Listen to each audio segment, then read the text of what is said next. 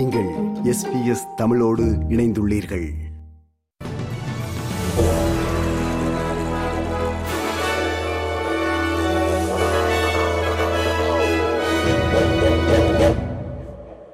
நேர்களுக்கு வணக்கம். இன்று மார்ச் மாதம் பத்தாம் தேதி வெள்ளிக்கிழமை.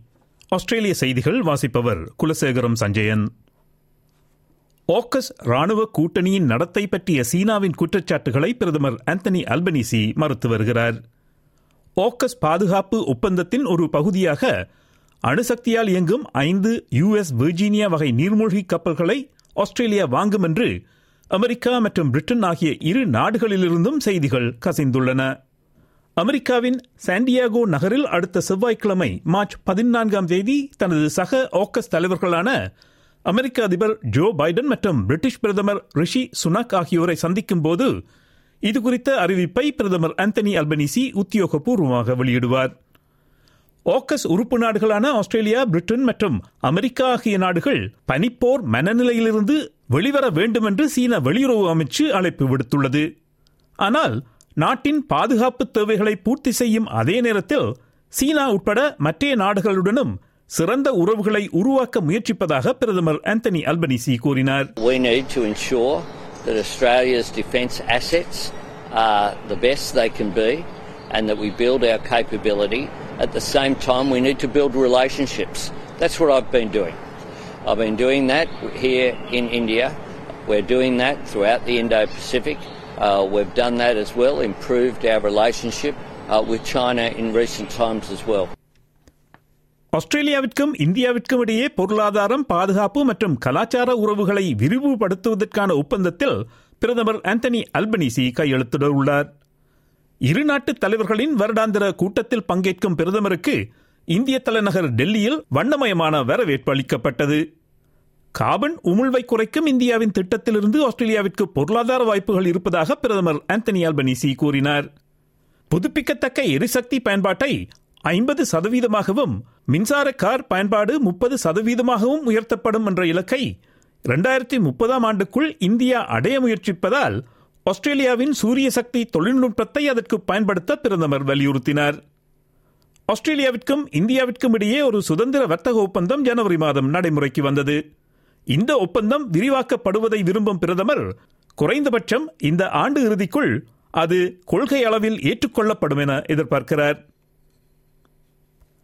அரசின் உமிழ்வு குறைப்பு நடவடிக்கைகளுக்கு ஆதரவளிக்காததன் மூலம் எதிர்க்கட்சிகள் வணிக நிறுவனங்களுக்கு எதிராக செயல்படுகின்றன என்று எரிசக்தித்துறை அமைச்சர் கிறிஸ் பவுன் குற்றம் சாட்டினார். நாட்டின் மிகப்பெரிய மாசுபடுத்தும் நிறுவனங்களில் இருநூற்றி பதினைந்து நிறுவனங்களுக்கு உமிழ்வு குறைப்பு வரம்புகளை அறிமுகப்படுத்தும் அரசின் திட்டத்திற்கு ஆதரவு தர கோயலிஷன் எதிர்க்கட்சிகள் மறுத்துள்ளன. முன்மொழியப்பட்ட சட்டத்தின் கீழ் உமிழ்வு வரம்பை மீறும் நிறுவனங்கள் கார்பன் ஆஃப்செட்டுகளை வாங்கலாம் அல்லது பிற நிறுவனங்களுடன் வர்த்தகம் செய்யலாம். வணிக நிறுவனங்கள் இரண்டாயிரத்தி முப்பதாம் ஆண்டு வரை ஒவ்வொரு ஆண்டுக்கும் குறைந்தபட்சம் நான்கு புள்ளி ஒன்பது சதவீதம் உமிழ்வை குறைக்க வேண்டும். இந்த நடவடிக்கைகள் கார்பன் மீதான வரிக்கு வழிவகுக்கும் என்று எதிர்க்கட்சிகளின் எரிசக்தித்துறை தொடர்பிலான செய்தி தொடர்பாளர் டெட் ஓப்ராயன் கூறினார். ஆனால் வணிக நிறுவனங்கள் விரும்புவதை எதிர்க்கட்சிகள் புறக்கணிப்பதாக அமைச்சர் கிறிஸ் பவன் கூறினார் The President of the Business Council could not have been clearer this week. Business wants to see the safeguards mechanism passed. Peter Dutton's Liberal Party is the party of anti-business. Green கட்சியினர் மட்டுமன்றி எதிர்க்கட்சி உறுப்பினர்கள் இருவரின் ஆதரவு இருந்தால்தான் இந்த சட்டத்தை அரசினால் நிறைவேற்ற முடியும் என்று தோன்றுகிறது செம்மறியாடுகளை உயிருடன் ஏற்றுமதி செய்யும் வர்த்தகத்தை எதிர்க்கட்சித் தலைவர் பீட்டர் டட்டன் ஆதரிக்கிறார் ஆனால் அவரது லிபரல் கட்சியின் துணைத் தலைவர் சூசன் லீ இப்படியான ஏற்றுமதி படிப்படியாக குறைக்கப்பட வேண்டும் என்று கூறினார். லிபரல் கட்சியின் கோலிஷன் பங்காளிகளான நேஷனல் கட்சியும் தேசிய விவசாய குழுக்களைப் போலவே உயிருடன் ஏற்றுமதி செய்யும் வர்த்தகத்தை வலுவாக ஆதரிக்கிறது. இந்த வர்த்தகத்தை படிப்படியாக நிறுத்துவதற்கான காலக்கெடு குறித்து விவசாய அமைச்சர் மறை வட் பரிசீலனை செய்து வருகிறார். ஆனால் உயிருடன் ஏற்றுமதி செய்யும் வர்த்தகம் நிறுத்தப்பட்டால் விவசாயிகளுக்கு இழப்பீடு வழங்கப்படுமா என்பது குறித்து இதுவரை எதுவும் கூறவில்லை. இந்த பரிசீலனை ஒரு ஏமாற்று வேலை என்று மேற்கு ஆஸ்திரேலியாவில் பேசிய பீட்டர் டட்டன் கூறினார். மேலும் இந்த வர்த்தகத்தில் ஈடுபடாத ஒரு குறிப்பிட்ட பகுதிக்கு ஆதரவு வழங்கும் அரசு உண்மையில் ஏற்றுமதி வர்த்தகர்களை அலட்சியப்படுத்துகிறது என்று பீட்டர் டட்டன் கூறினார். I, I, I think the reality is that the Labor Party's already made their mind up and they're going, you know, through this uh, this pantomime. They, they have a particular audience that they want to please in inner city Sydney and inner city Melbourne and in Canberra. They have no regard for farming families here in the West. Hillsong தேவாலயம் மோசடி பண மோசடி மற்றும் வரி ஏய்ப்பு செய்ததாக நாடாளுமன்றத்தில் முன்வைக்கப்பட்ட குற்றச்சாட்டுகள் குறித்து நாட்டின் தொண்டு நிறுவன ஒழுங்குமுறையை கண்காணிக்கும் Australian Charities and Not for Profits Commission மறு ஆய்வு செய்யும் என்று எதிர்பார்க்கப்படுகிறது ஹில்சாங் தேவாலயத்தின் நிதிநிலை அறிக்கைகள் மற்றும் சில ஆவணங்கள் தன்னிடம் கசியப்பட்டுள்ளதாக கூறிய சுயேட்சை நாடாளுமன்ற உறுப்பினர் ஆண்ட்ரூ வில்கி தனது நாடாளுமன்ற சிறப்புரிமையை பயன்படுத்தி இந்த குற்றச்சாட்டை நாடாளுமன்றத்தில் முன்வைத்தார் Hillsong followers believe that the money they put in the poor, a poor box, goes to the poor. But these documents show how that money is actually used to do the kind of shopping that would embarrass a Kardashian. ஹில்சாங் தேவாலயம் இந்த குற்றச்சாட்டுகளை மறுத்துள்ளது அவர் வெளியிட்ட கருத்து ஏற்கனவே நடந்து கொண்டிருக்கும் சட்ட வழக்கில் ஒரு முன்னாள் ஊழியர் கூறிய கருத்துக்களின் அடிப்படையிலானவை என்று ஹில்சாங் தேவாலயம் கூறியது.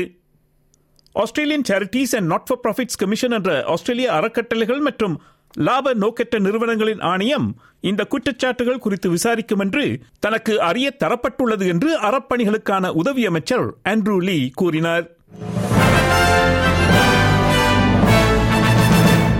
இனி இன்றைய நாணய மாற்று நிலவரம். ஒரு ஆஸ்திரேலிய டாலர் அறுபத்தி ஆறு அமெரிக்க சதங்கள் இருநூற்றி நான்கு இலங்கை ரூபாய் இருபத்தி ஒன்பது சதங்கள் ஐம்பத்தி நான்கு இந்திய ரூபாய் ஆறு காசுகள் எண்பத்தொன்பது சிங்கப்பூர் சதங்கள் இரண்டு புள்ளி ஒன்பது எட்டு மலேசிய ரிங்கிட்.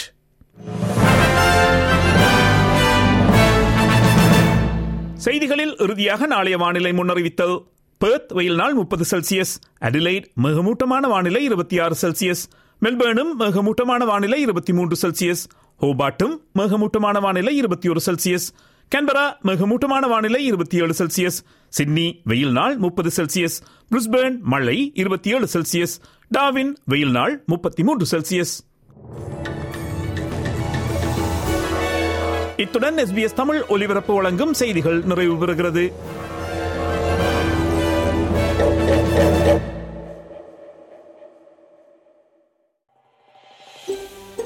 இது போன்ற மேலும் பல நிகழ்ச்சிகளை கேட்க வேண்டுமா? Apple podcast Google podcast Spotify என்று பாட்காஸ்ட் கிடைக்கும் பல வழிகளில் நீங்கள் நிகழ்ச்சிகளை கேட்கலாம்.